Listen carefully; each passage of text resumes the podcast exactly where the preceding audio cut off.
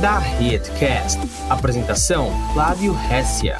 No episódio de hoje, IoT e aplicações com IA em healthcare. Participação de Vinícius Senger.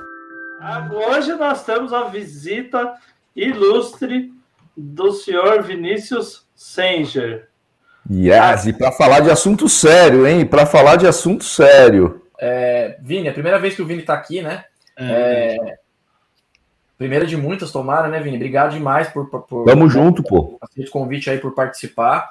E acho que era bacana o Vini se apresentar e falar um pouco de você, cara, pro pessoal que tá aqui com a gente todo dia, pros bots de plantão, pra galera que tá todo dia aí. Muito bem, então, eu trabalho na AWS há quase 3 anos como Senior Developer Advocate para a América Latina, então eu cubro aqui o território do muro do Trump para baixo. Eu trabalho bastante com internet das coisas, serverless, programação de embarcados, desenvolvimento de placas e, obviamente, inteligência artificial, que a gente hoje não tem mais quase nenhuma área na tecnologia e nenhum segmento de indústria que não está tirando proveito disso, né? E é isso aí. Então, estou fazendo esse trabalho, que é um trabalho super bacana, numa empresa super astral, com parceiros aí incríveis, e são parceiros, amigos e tal. Mas, no mais, eu sou programador desde os 13 anos de idade, que eu trabalho com programação mesmo. Comecei com Clipper, DBase, depois programei em C, acessei registrador até umas horas, e aí fui passando em Java, e agora eu faço Python e Node.js. E aí a área de saúde é uma área que eu tenho muito interesse, porque eu tenho alguns problemas de saúde, e quando eu fui cuidar dos meus problemas de saúde, eu fiquei meio inconformado de como que é a maneira tradicional da década de 80, 90 de se cuidar da própria saúde, né, do personal healthcare. Eu vou focar bastante aqui falando de personal healthcare, que é um tema muito legal, que a gente pode realmente juntar a área de healthcare, inteligência artificial e tecnologia em geral, né? Conectividade, dispositivos conectados e salvar vidas, né? Ou prolongar vidas, ou salvar vidas. Então, principalmente nos dias de hoje aí, é bem interessante o que a gente vai explorar do que dá para ser feito. Parte do que eu vou mostrar aqui, técnica, em termos de código, tá tudo no meu GitHub. Eu tenho um repositório chamado Internet of Healthcare, mantido por eu e uns colegas de trabalho. E esse repositório tem vários workshops de serverless com healthcare, de SageMaker com healthcare, de Alexa com healthcare.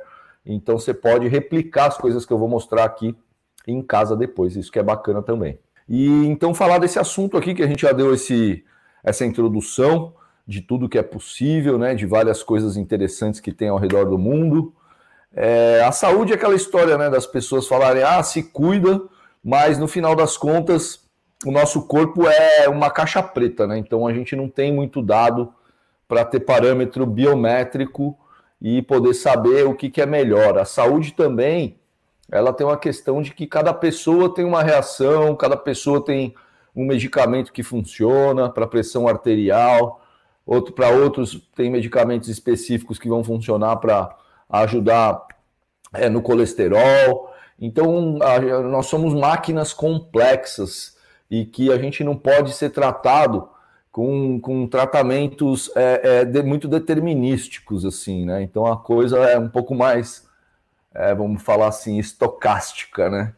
É um conjunto de um campo de ação e probabilidades e de reação muito grande em que a gente consegue aplicar muito a tecnologia. O parâmetro biométrico mais popular de saúde é a balança, né? Então, as pessoas muitas pessoas têm o hábito de se pesar com alguma frequência. Hoje existem balanças conectadas que já pegam alguns parâmetros adicionais que você... Assim, não são parâmetros tão reais assim, mas pelo menos você consegue dar uma acompanhada.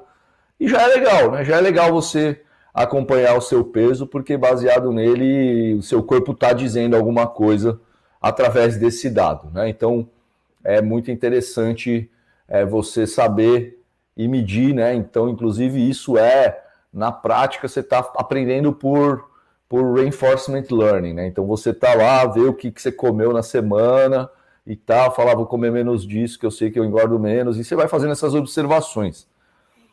E o que eu notei é que, putz, tudo isso hoje em dia é muito manual, é muito intuitivo, né? Então, a gente está num processo ainda muito precário de dados de saúde. E como que a nuvem pode ajudar a gente, né?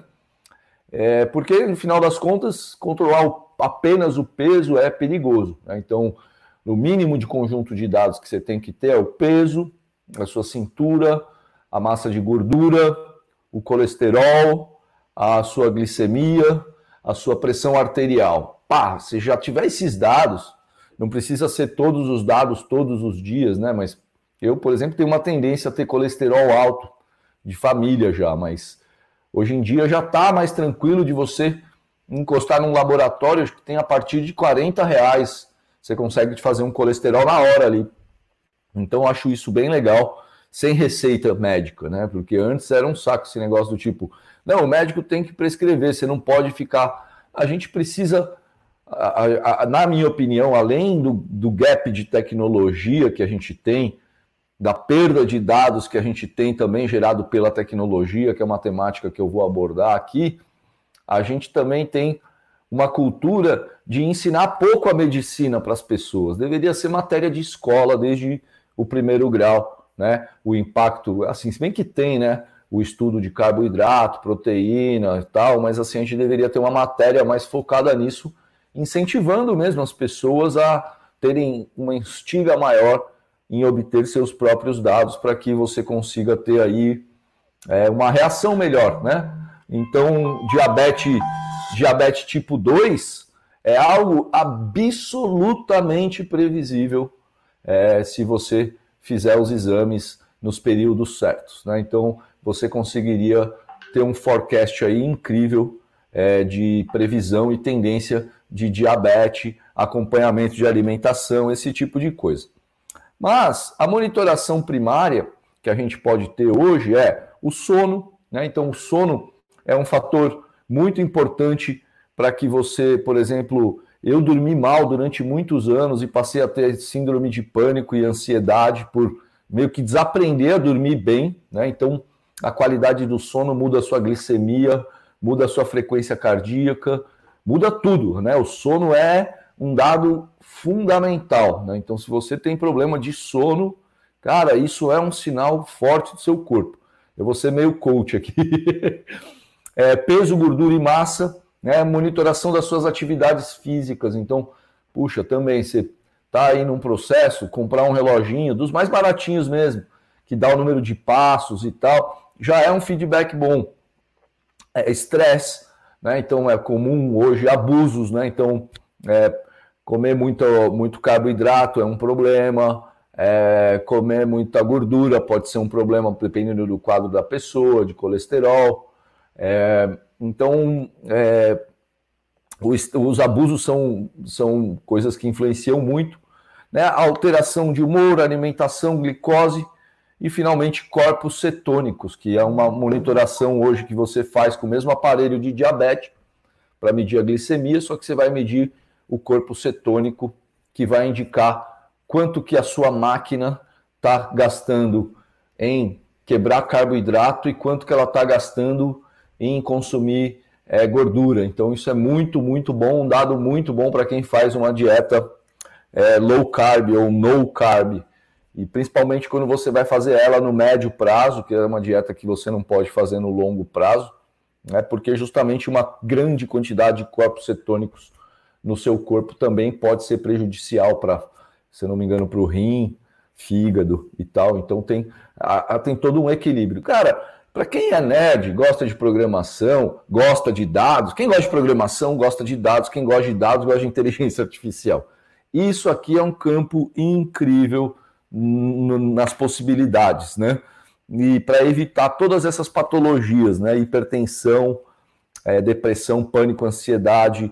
Hoje tem muita gente diagnosticando essa história de síndrome de intestino irritável, alergia, a sensibilidade a glúten, né? Problemas de pele, Tudo isso são coisas que você consegue melhorar muito grande, sem falar na parte do que melhorando tudo isso, né? A probabilidade de você desgastar menos o seu coração, de você trabalhar numa frequência menor cardíaca, aumenta bastante, de você ter uma oxigenação mais fluida. Então, muitas vezes, quando a gente está com um quadro, por exemplo, de um problema de uma patologia, como é a hipertensão, e uma psicopatologia, como é a associação de síndrome de ansiedade, pânico, isso daí acaba que te gera problemas respiratórios. Você mesmo passa a respirar de uma maneira super errada, né? Então é muito interessante você conhecer seu corpo, e a tecnologia está chegando cada vez mais. Eu acabei de comprar as minhas fitinhas para medir cetônicos e glicemia. Não é um negócio barato, mas assim, é mais barato do que remediar, né? E o que tem que estar na cabeça das pessoas com relação a isso é que se remédio curasse, não tinha doente, né? Então, o remédio ele é um intermediário para te tirar daquela situação, mas provavelmente se você toma algum remédio, existe uma causa raiz. Eu sou super ansioso e boa parte da minha hipertensão vem da minha própria ansiedade, né? Então, se eu diminuo minha ansiedade, eu consigo ficar até mesmo sem tomar remédios, vasodilatadores e tal. Para hipertensão, né? E tudo muda, né? Então, bacana. Então, a parte de e-health ou o tema aqui que a gente está tratando, né? Aqui a gente vê uma menina provavelmente diabética do tipo 1, com um monitor permanente de glicemia, e eventualmente ela está vestindo um outro wearable, que é a bombinha de insulina, né?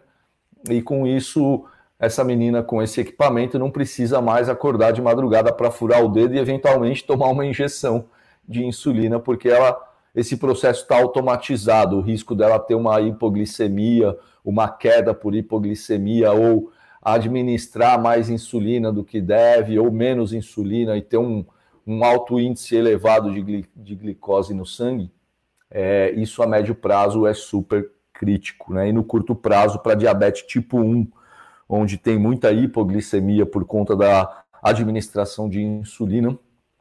É um device.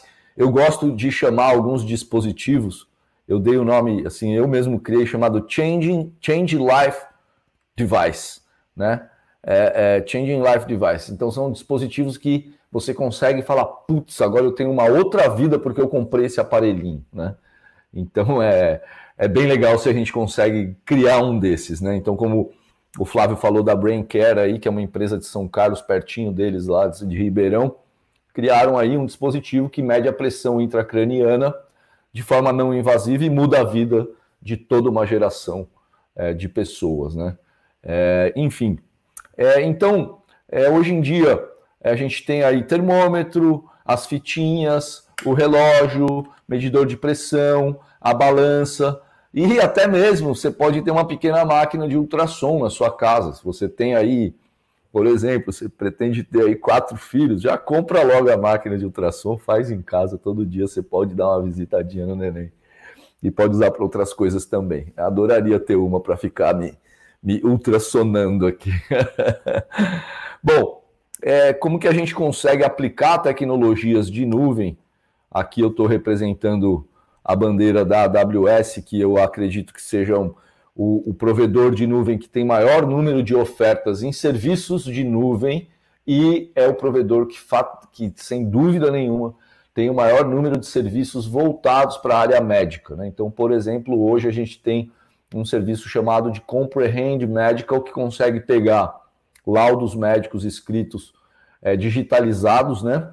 E ele consegue, por exemplo, ajudar em investigações, em epidemias e investigações, por exemplo, como acontece o uso do Comprehend Medical pelo governo americano para analisar, diminuir através do Comprehend Medical, né? Então, com registros médicos de hospitais dos Estados Unidos, que as pessoas acabam doando esses registros médicos, ele consegue fazer análise e falar, olha, das pessoas que morreram por overdose de opioide, existe aqui a probabilidade de que o opioide estava associado com tal administração. Então, vamos citar aqui, ele tomou mais insulina e a insulina com opioide deu alguma... Estou chutando aqui, estou totalmente chutando, mas o Comprehend Medical te dá esses insights médicos. Então, é um serviço de nuvem voltado para a área médica, né?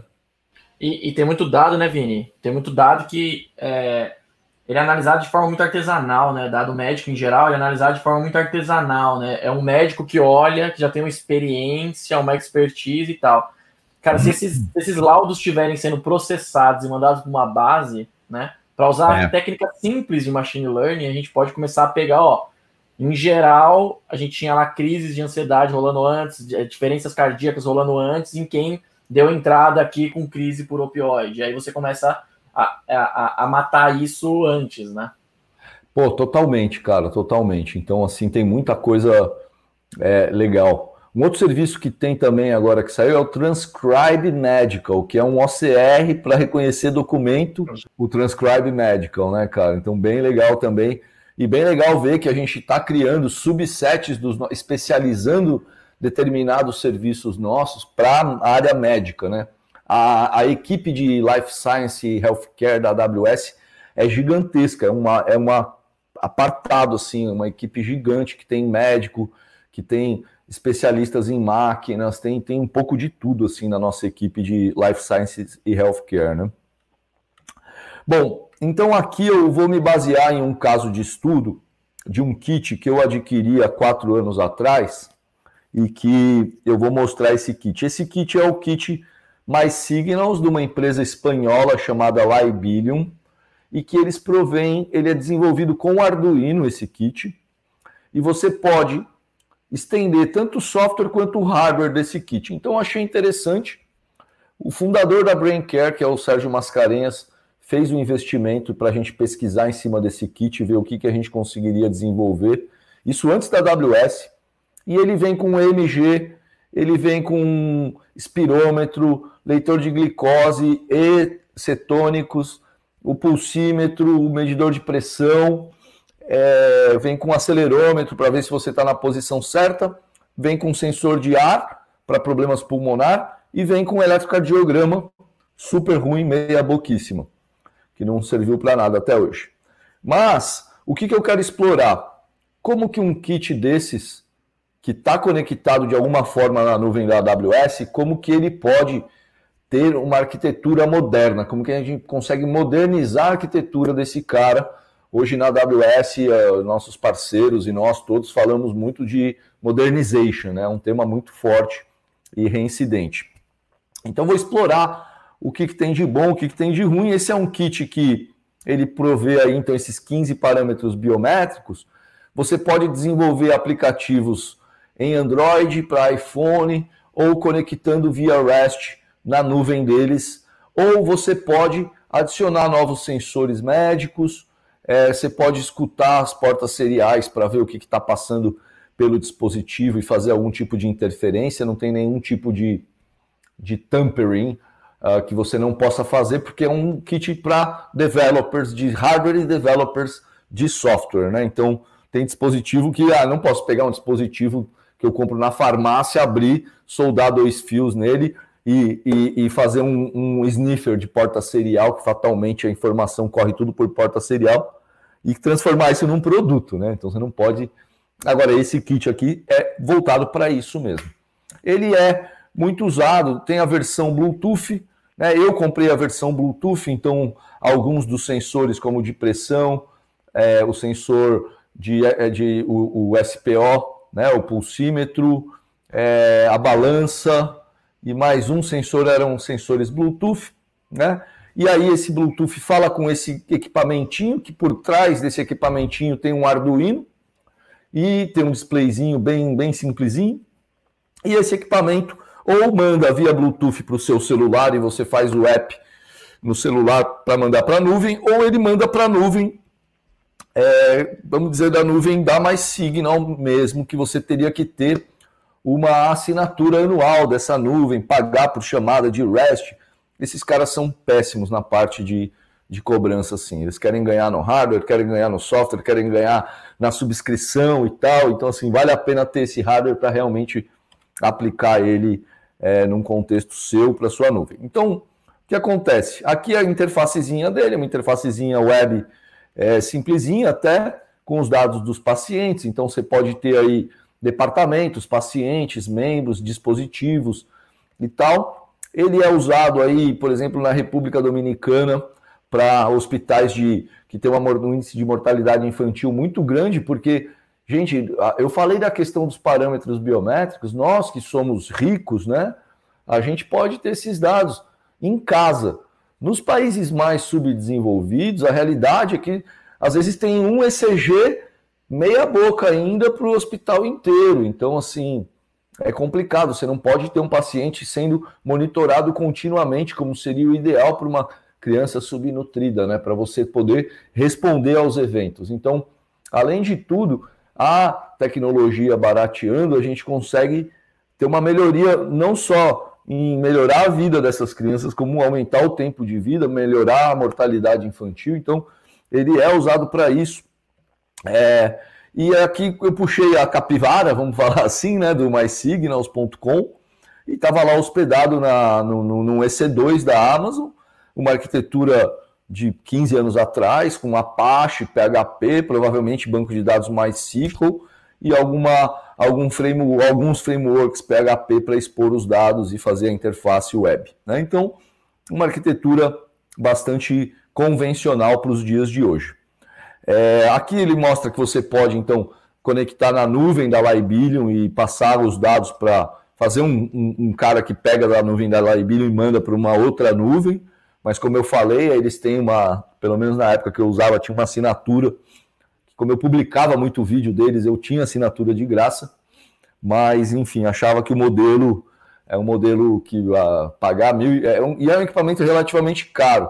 Custa 1.500 euros, né? Então, e mais assinatura, que eu acho que é 600 euros por ano, né? Enfim, mas achei, na época era a única opção. Melhorias. O equipamento em si, aquela caixinha, não é resiliente a quedas da internet. Então, se você está no meio de um ECG, transferindo os dados para a nuvem, cai a rede, você perde o exame. Super, mega ruim esse item. Atualizar o firmware dessa caixinha é super doloroso. Você tem que plugar um cabo USB, instalar driver Arduino, abrir Arduino IDE, subir firmware. Quer dizer, isso para uma pessoa da área médica realmente, um enfermeiro e tal, é inviável. Não tem suporte para trabalhar com arquiteturas pub-sub, ou seja, putz, é tudo point-to-point, é tudo REST HTTP. Então, eu quero ler um dado, eu tenho que ler o dado e depois eu fazer isso. Então, assim, o equipamentinho poderia mandar o dado, ao invés de mandar só para a nuvem da Libelium, mandar para uma mensageria, uma MQTT da vida, uma MQP, enfim, poderia ser um Amazon MQ, né? E aí, pelo Amazon MQ, você poderia entrar na fila ali e fazer dispatch da mensagem e fazer a integração de uma maneira muito melhor. A caixinha em si, ela tem uma CPU super limitada, né? Então você não consegue rodar grandes complexidades de lógica ali dentro da caixinha. A interface gráfica da caixinha é totalmente difícil de usar para uma pessoa que tem uma idade maior, mais avançada, porque ela é pequena e tal, putz, o touch ali é todo esquisitinho. E como é Arduino, ele não é multithread, então quando ele está processando um dado, o touch não responde. Bom, a única maneira de criar aplicações é usando o REST ou interferindo no hardware, e é caro, né? Então vamos ver o que a gente pode melhorar com serviços de nuvem que vão além de servidores EC2, PHP, MySQL e instâncias gerenciadas, né? Além do monstrolito. E é um hardware novo, né, Vini? E é um hardware, assim, relativamente novo, mas com uma arquitetura velha também, né? Estranho, né? Exatamente. Eu acho, assim, que tem uma pegada muito boa para, assim, como developer é um prato cheio, né? Mas depois como eles incentivam você a desenvolver em cima do kit... é uma coisa que começa a ficar meio fechado, assim, restrito, né? Então, eu acho que eles tinham que ser mais orientados a serviços que são serviços de integração aí mais avançados, né? Então aqui vamos imaginar o seguinte, eu tenho aqui o equipamento medidor de pressão, né? O equipamento ali tem um código em C++, Arduino, que é horrível para fazer update over the air, que vai dialogar com o medidor e vai... Esse cara, então, eu troquei ele por um Raspberry Pi, né? Eu fiz isso mesmo, eu tenho esse projeto rodando. Eu substituí a caixinha, por quê? Um Arduino com Wi-Fi e display gráfico é muito mais caro do que um Raspberry Pi com display gráfico e processa muito menos. E a gente não está falando de um requisito de sobreviver na bateria, e mesmo assim seria possível um Raspberry sobreviver 1, 2 dias na bateria sem problema nenhum, né? E aí, ao invés do firmware ser em C++ com o Arduino, a gente instala o Greengrass no Raspberry Pi. O Greengrass é um serviço que permite que você envie dados por MQTT para a nuvem da AWS, com toda a parte de criptografia, certificado, chave privada e tudo mais. E ele permite que você pegue funções programadas na nuvem e instale isso no seu dispositivo de borda. Então imagina que você desenvolveu uma função lambda que está lá em Virgínia, né? E você quer levar isso para a borda, né? Então, por quê? Porque não adianta você falar para o data center de Virgínia conversar com o equipamento Bluetooth, né? E seria uma arquitetura impossível. O que a gente poderia fazer sem o Greengrass? Poderia fazer um scriptzinho Python maroto que fica lá, lê o dado do sensor, abre uma conexão MQTT e manda para a nuvem. Mas esse scriptzinho maroto seria um on-premise seu, né? Então a gente toma essa dor com o Greengrass e fala, programa em Lambda, e depois você fala assim, atualize 1 milhão de dispositivos ao mesmo tempo, que eu tenho uma versão nova de Lambda que está lendo a pressão de uma maneira mais eficiente, né? Então o Greengrass permite você ter o dado local, você ter a função lambda local programada em Java, programada em Python, programada em Node, programada em C, e permite que você envie o dado para a nuvem, e permite que, se caso não tenha conectividade com a nuvem, você faça um banco de dados local. Então, por exemplo, eu uso o Greengrass na implementação da minha Kombi conectada. Eu tenho uma Kombi que está conectada na nuvem da AWS, tem um sensor OBD2, que ele lê lá os dados de telemetria do motor e envia isso para a nuvem. Mas na serra aqui de Ubatuba eu não tenho conexão nem 2G. Então eu preciso ter resiliência a conexões, a quedas de conexões com a internet. Isso acontece com trator, isso acontece com drone, isso acontece com carro conectado, isso acontece com equipamentos que voam de uma maneira em geral, e isso acontece com um monte de gente que não tem a internet 100% estável todo o tempo. E sim, enviamos para a nuvem pelo serviço AWS IoT, que pode processar regras sem escrever código nenhum, armazenar os dados no DynamoDB, mandar para o S3, enviar para sistemas de notificação, Amazon MQ, pode mandar para uma instância EC2 também, que tem o Node.RED rodando, para você poder estender as funcionalidades com uma programação low-code development, pode disparar lambdas. Então, o que eu fiz? Eu fiz uma lambda, que está aqui nesse slide, que conecta com um dispositivo Bluetooth de ler a pressão, e aí ele faz um gato mesmo, é um gato que eu fiz aqui, que ele roda comandos de linha que faz a conexão com esse gato, -i, que é eu lido com o Bluetooth de forma hacker e interativa. Então vejam só, charwrite cmd 0x001265. Escreva no registrador 012 o char 65, a letra A. Isso faz com que o medidor de pressão ligue e comece a funcionar. E aí eu falo assim, espera ver qual que é a resposta que vem, ó. BP blood pressure em hexadecimal é igual a child, que representa o quê? O meu terminal, o meu shell que está rodando, ponto readline. E depois eu mando um comando disconnect e fecha a conexão. E aí eu tenho o dado da pressão arterial em hexadecimal com algumas magias. Eu demorei uns 4 dias para escrever essas exatas 42 linhas de código em Python aqui até descobrir tudo que eu tinha aqui. Então aí eu descobri que era o dado convertido de hexa, né, na base 16 para a base decimal, menos 48, e aí eu pegava aqui a pressão sistólica, depois eu pegava a diastólica no array, então pode ver, ó, 0, 1, 2, 4, 5, 6, e depois eu pego a frequência cardíaca e bum! E era muito feliz com esse sensor de pressão arterial. Foi um Bluetooth in the middle, com engenharia reversa, aí para entender a lógica invertida. Cara, foi isso mesmo, viu, cara? Foram muitas horas de trabalho tomando café e algumas tomando vinho para poder fazer a engenharia reversa e chegar nessa conclusão aqui, porque não tem tão mastigadinho. Mas eles entregam para você o código-fonte do firmware Arduino, então eu consigo ver como que o Arduino da caixinha lá estava negociando com o sensor Bluetooth e no código Arduino converter o código de negociação Bluetooth para isso daqui, né? Então foi um trabalho bem bacana, assim, de fazer essa engenharia reversa.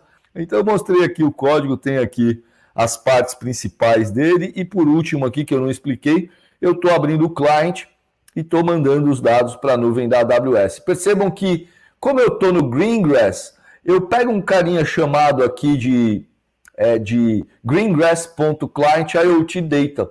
Pronto, já obtive uma conexão IoT.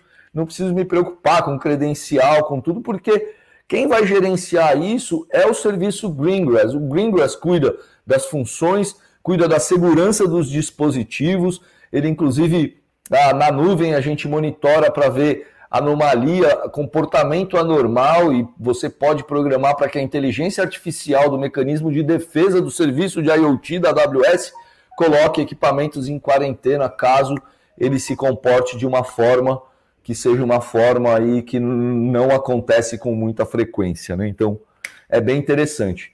Aí aqui as funções, então aqui eu tenho duas funções que eu envio para o meu Raspberry Pi.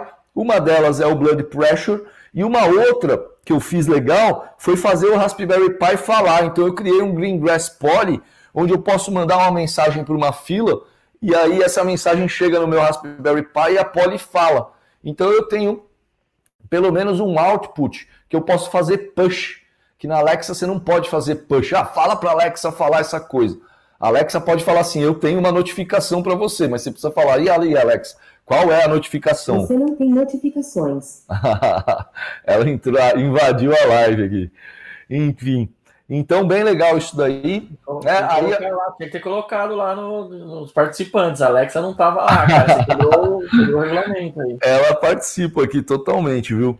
Bom, então aqui eu tenho os meus cores, onde são dispositivos que eu posso ter 10 ou milhões de cores. O core é um computador Linux rodando o serviço Greengrass. Diferente dos demais serviços de nuvem que você acessa por REST, que você acessa por console, que você acessa pelo CLI, né? O Greengrass necessita que você instale um pedaço de software no equipamento, né? Porque é esse pedaço de software que vai abrir um daemon de conexão com a região que você escolheu da AWS para poder receber pelo ar. Ele pode receber lambdas, ele pode receber agora containers Docker. Então eu posso agora, ao invés de ficar escrevendo tudo em lambda, Vinícius, o meu equipamento é uma máquina de ressonância. Se eu for somar, vão ser 2.000 funções lambdas para ficar fazendo deployment. Nesse caso, é muito melhor você empacotar a aplicação em um container Docker e empurrar o container para a borda, né? Então isso é incrível, assim, incrível.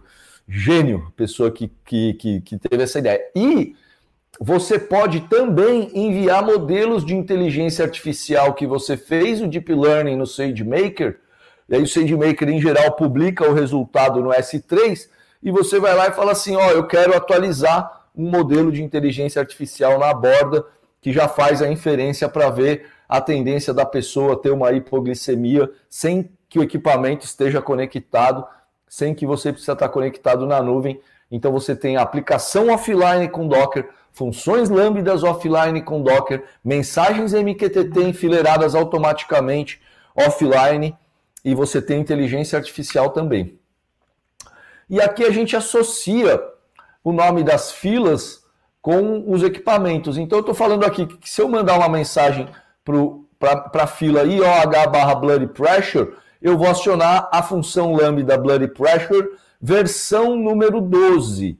Então a gente consegue criar mecanismos através de nomes de filas para ter uma gerenciabilidade e rodar até mesmo múltiplas versões de funções, de containers, de modelo de machine learning dentro dos dispositivos de borda. Então, é um serviço que você poderia fazer tudo isso na mão, como eu falei anteriormente, com MQTT, mas você teria que cuidar da segurança, você teria que cuidar da resiliência se o dispositivo ficar offline, você teria que cuidar da distribuição dos modelos, dos dockers, com criptografia.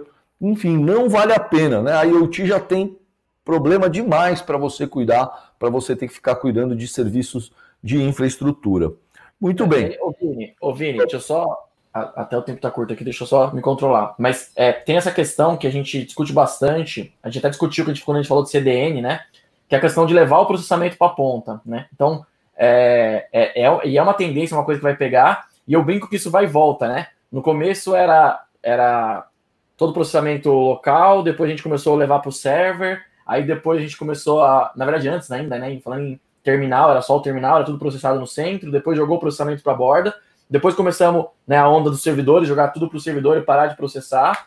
E aí, cara, veio onda de cloud, né, veio essa mudança de paradigma aí quando a gente começou a falar em clouds públicas e tal. E de voltar a mandar para um lugar para processar. Mas agora é uma realidade que todo mundo tem que saber que nós estamos voltando agora o processamento para a ponta, justamente por esse tipo de coisa que você está falando, né? Como é que eu vou falar com um IoT numa fazenda onde a conectividade é extremamente limitada, né? Exatamente. E acho que vocês devem ter falado aí na sessão de novidades, provavelmente, do Snowcone, ou não? Do Snowcone, falamos, anunciamos. Snowcone, então, para quem não manja... Brasil, né? Não vemos a hora de chegar. O Snowcone é um dispositivo bem pequenininho, que pode viver na bateria, que roda os serviços de IoT, que roda EC2, inclusive, né? No Snowcone. EC2, é IP6, não sei o que é lá. É um dispositivo que você... faz a congestão de custódia, tampering e tudo mais. Enfim, então, o que a gente vê realmente é isso, Flávio, você tem muita razão. A gente tem um alívio da carga de gerenciamento de servidor movendo para a nuvem, né? A gente passou essa fase, tem várias empresas aí que a gente cita, as clássicas, Netflix, Nubank e tudo mais, mas que são empresas que não estão lidando com dispositivos na borda, né? Então, quando você começa a pensar, o Airbnb agora tem um dispositivo que ele dá para controlar o check-in e check-out da sua casa automaticamente. Então, o business do Airbnb está todo acomodado na nuvem da AWS. Mas esse dispositivo seria o novo problema, o novo on-premises para ser gerenciado. Então, os dispositivos de borda se transformaram nos dispositivos on-premises, e por isso que a gente tenta criar cada vez mais dispositivos que a gente gerencia e que fica aí sob custódia dos nossos clientes, né? E aí a gente divide essa dor, porque os problemas de hardware passam a ser da AWS, inclusive, né? Então, isso é bem legal mesmo. Então, tem que pensar. Eu tenho feito muito palestra de DevOps, arquiteturas e estratégias de DevOps para computação em borda, né? Como a gente chama. Então, tem muitos patterns de arquitetura, muitas práticas que são legais para a gente seguir nesse sentido, né, Flávio? Sim, show. É legal que a integração dos dois mundos, né, cara? A gente conseguir integrar os dois mundos explorar, e aproveitar o melhor de cada um deles. Né? É isso aí. Então, aqui vocês estão vendo que eu estou na tela do teste de client de MQTT da console da AWS, aqui na fila IOH/BloodPressure, que é onde eu tinha aquela associação com a Lambda, eu estou mandando a palavra on, clico no Publish, sai lá de Virgínia, chega no meu dispositivo de borda, que chama a Lambda, que liga com o sensor Bluetooth. Né? Então, é isso que a gente faz. Então, aqui eu posso publicar a mensagem, chega na nuvem, da nuvem chega no meu Raspberry, o meu Raspberry com Greengrass chama a Lambda local, que executa aquele código, que fala com o dispositivo Bluetooth, que devolve o dado e que depois eu envio isso para a nuvem assim que tiver conectividade.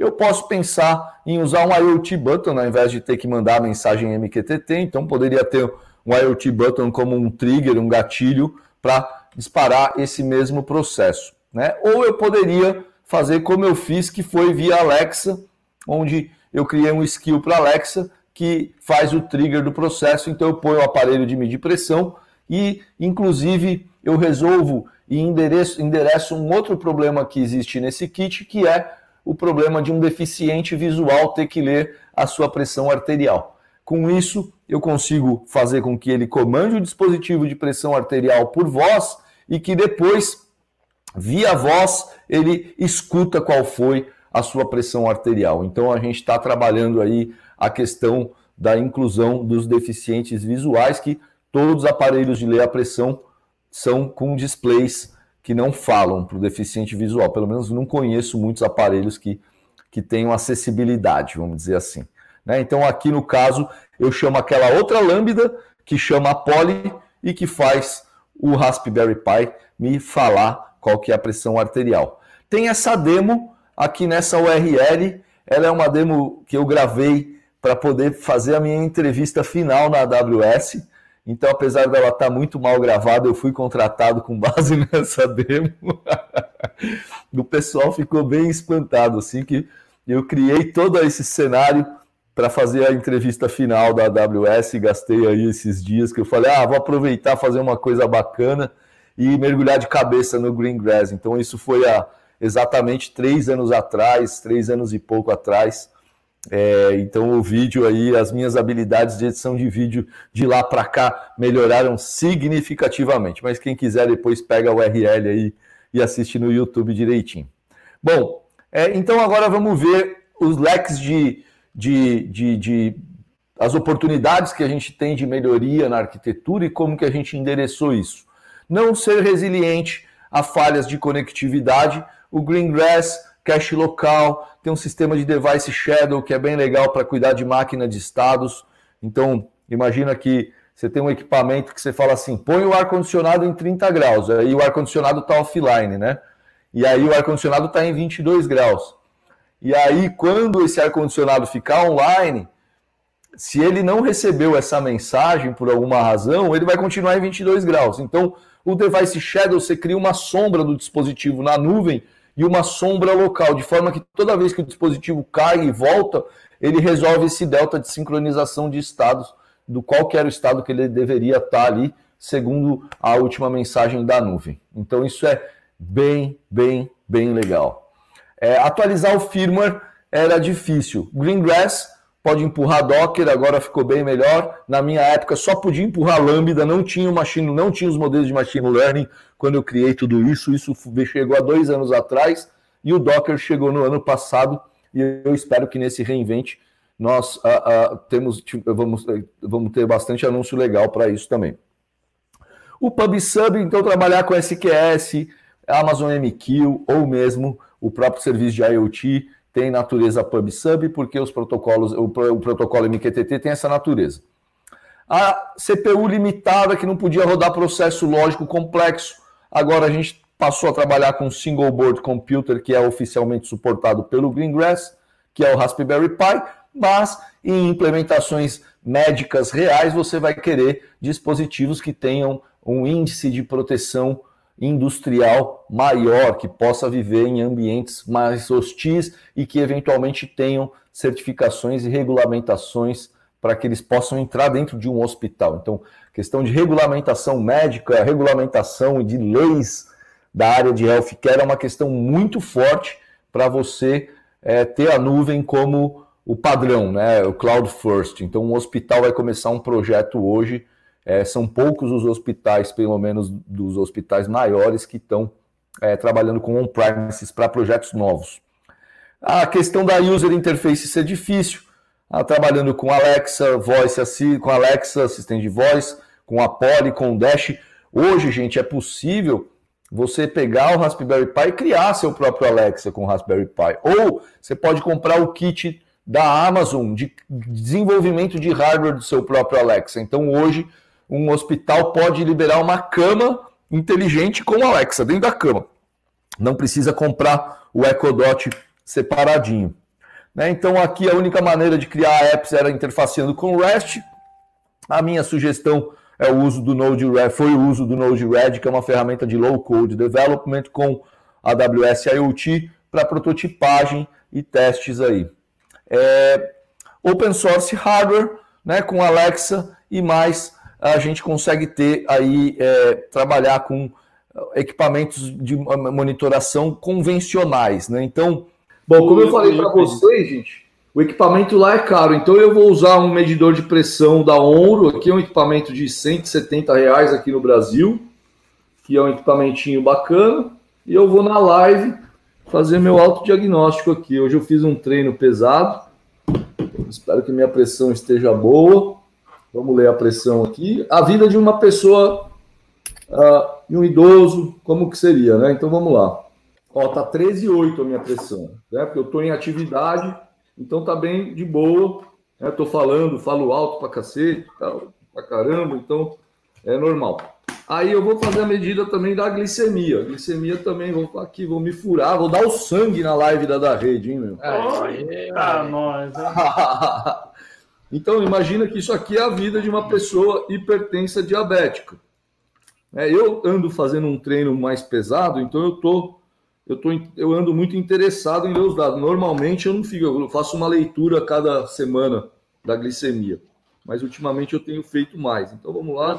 Eu tenho feito um treino muito pesado também ultimamente. É costela, é picanha, tá pesado o negócio. Mas isso daí, da dieta cetônica, cara, se você não comer carboidrato, é sucesso. Então, vamos lá. Vamos ver aqui a minha glicemia. Oh, gente do céu, que neném, hein? Hora de comer, hein, filho? 85. Quanto tempo sem comer?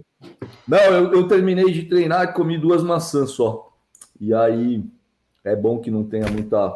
Né? Logo depois do treino... Não é bom comer coisas com glicose, porque a glicose é absorvida de uma maneira violentamente ruim para a sua saúde. Então, dá umas 2 horinhas para comer o doce. Agora que vem elas. Vinícius, eu quero usar, meu pai tem esse equipamento aí. Eu tenho um medidor de glicemia. O medidor de glicemia, gente, você compra 100 fitinhas, paga R$200 e ganha o equipamento. Ou seja, sai R$2 por teste e você ainda ganha o equipamento. Então, vale muito a pena. Eu gosto demais do freestyle livre, que é, para mim, o topzera aí. E agora, o que acontece? Eu desenvolvi um skill para Alexa, onde... deixa eu mudar aqui, olha lá. É um skill onde eu tenho aqui o controle de saúde com inteligência artificial. Então, tá aqui na minha tela, obrigado. Aí, o que acontece? Esse skill é um skill escrito em Node.js, onde eu vou responder aqui, por exemplo, a várias informações. Então, vamos ver aqui o que eu vou fazer. Alexa, abrir assistente de saúde. Bem-vindos ao controle de saúde com inteligência artificial. Minha glicemia é 83. Valor de glicose adicionado ao banco de dados. Minha pressão arterial é 13/8. Valor de pressão arterial adicionado ao banco de dados. Como está minha glicemia média? Valor de glicose adicionado ao banco de dados. Como está minha glicemia? Um problema ocorreu com a resposta da skill solicitada. Bom, eu já entendi o que aconteceu, gente. Aí era para falar, mas a ideia qual que é? Imagina só meu pai que tem 84 anos. Eu dou uma Alexa para ele, um Echo Dot, deixo o skill ligado lá e falo para ele, pai, leu a pressão, pega o que está no display e fala para Alexa. Cara, muito melhor do que falar, pai, tem um aplicativo aqui para Android que eu vou colocar no seu celular para o senhor digitar o valor. Cara, com 2 sentenças de frase ainda poderia ser, aviso o assistente de saúde que minha pressão está tanto e minha glicose está tanto. Acabou, né? Você pode criar essas utterances. Então, esse, cara, é o skill desenvolvido que está no meu GitHub. Esse skill está disponível para vocês replicarem e terem isso. Ele está gravando os dados em DynamoDB. Né? Ainda tem uns exemplos de controle de automação aqui. Então, é bem legal e é bem tranquilo todo o skill aqui. Não tem grandes segredos. para, por exemplo, aqui, olha, eu tenho, vamos dar uma olhada como que gravou a glicemia, né? A glicemia, glucose add. Então eu tenho aqui um glucose add que está associado com a minha glicemia é tanto. Esse é tanto é tido como um slot, que é uma variável. Esse slot eu estou pegando aqui, né? Das intents, pegando aqui a glucosa.value, é o nome da variável. Então lá na definição do skill eu falei, ó, se ele falar minha glicose é, entre chaves, glucosa, que é o slot, né? Aí eu estou chamando uma função com todos aqueles infernos do assincronismo do Node.js, que vai chamar a função e vai receber um callback, que vai, e a função do add glucose, o que, que ela faz? Ela vai lá, pega os dados, cria um JSON e manda para uma tabela do DynamoDB. Então posso fazer isso para peso, para tudo que eu quiser, né? Esse é o skill. Então agora a gente consegue, por exemplo, bater lá no SageMaker com esses dados, gerar os arquivos de treino, e a gente consegue também, através do marketplace de machine learning, se você já quer pegar os dados que você tem de uma população, de uma família, e fazer uma predição, ao invés de você ter que entender de machine learning, de ciência de dados e tudo mais, você pode alugar modelos de inteligência artificial previamente treinados e disponíveis no AWS Machine Learning Marketplace, né? Então, o Greengrass é um serviço muito interessante para gateways de IoT. A história de fazer essas subscriptions com Lambda é muito legal. O AWS IoT, uma solução super eficiente, barata, né? Tudo que a gente trabalhou aqui, exceto o Node-RED, que necessita de uma instância EC2, a gente está com um approach de serverless, e o Greengrass é perfeito para gestão de frotas de equipamentos, né? Prototipar com low-code usando Node-RED, Amplify e IoT Core é demais. E a conclusão é isso, que a gente consegue aumentar a qualidade de vida através da aplicação das tecnologias. Ah, tá aqui. Amplify e Node-RED são as duas ferramentas para low-code development ou no-code development. O repositório está aqui em github.com/internet-of-healthcare. E esses são meus dados, que eu fiz minha apresentação e não passei meus dados. Vinícius Senger, vsenger@amazon. No Twitter eu sou o vsenger. Tenho um canalzinho no YouTube que tem os vídeos da Minha Kombi Conectada. No LinkedIn, Minha Kombi não. Minha Kombi não. Ah. Alexa. A Kombi Alexa, ela chama Alexa, é verdade. Bem lembrado disso. Agora, a Alexa, com a mesma abordagem, a Alexa está começando a falar. Eu vou agora publicar um vídeo novo. Quando eu ligo ela, ela fala, eu sou a Kombi Alexa e lembre-se que daqui tantos dias tem que fazer tal manutenção. Então, ela vai me ajudar a lembrar das infinitas manutenções que tem que ser feitas numa Kombi, apertos de contra-roscas, Cara, primeiro que tudo que você falou foi animal, minha cabeça tá fervilhando. Tirando que o mais interessante que você falou até agora, assim, não que o resto não tenha sido, mas a história do volante de Monza para tirar a folga do volante de Kombi, eu acho que ainda tá ganhando. Foi um plus a mais isso, foi um plus, foi a cereja do bolo. Imagina, cara, que é isso. Tá tudo ótimo, estamos em casa, um grande prazer compartilhar esse tipo de informação aqui. E não esqueçam de seguir o protocolo SIC, né, Vini? Não sei se você conhece o protocolo SIC, Siga, inscreva-se. Siga e toque no sininho, se inscreva no canal e compartilhem. Não esqueça do protocolo. Legal. Você ouviu mais um episódio da Redcast, com a apresentação de Flávio Hessia. Acompanhe todos os episódios da Redcast nas principais plataformas de streaming.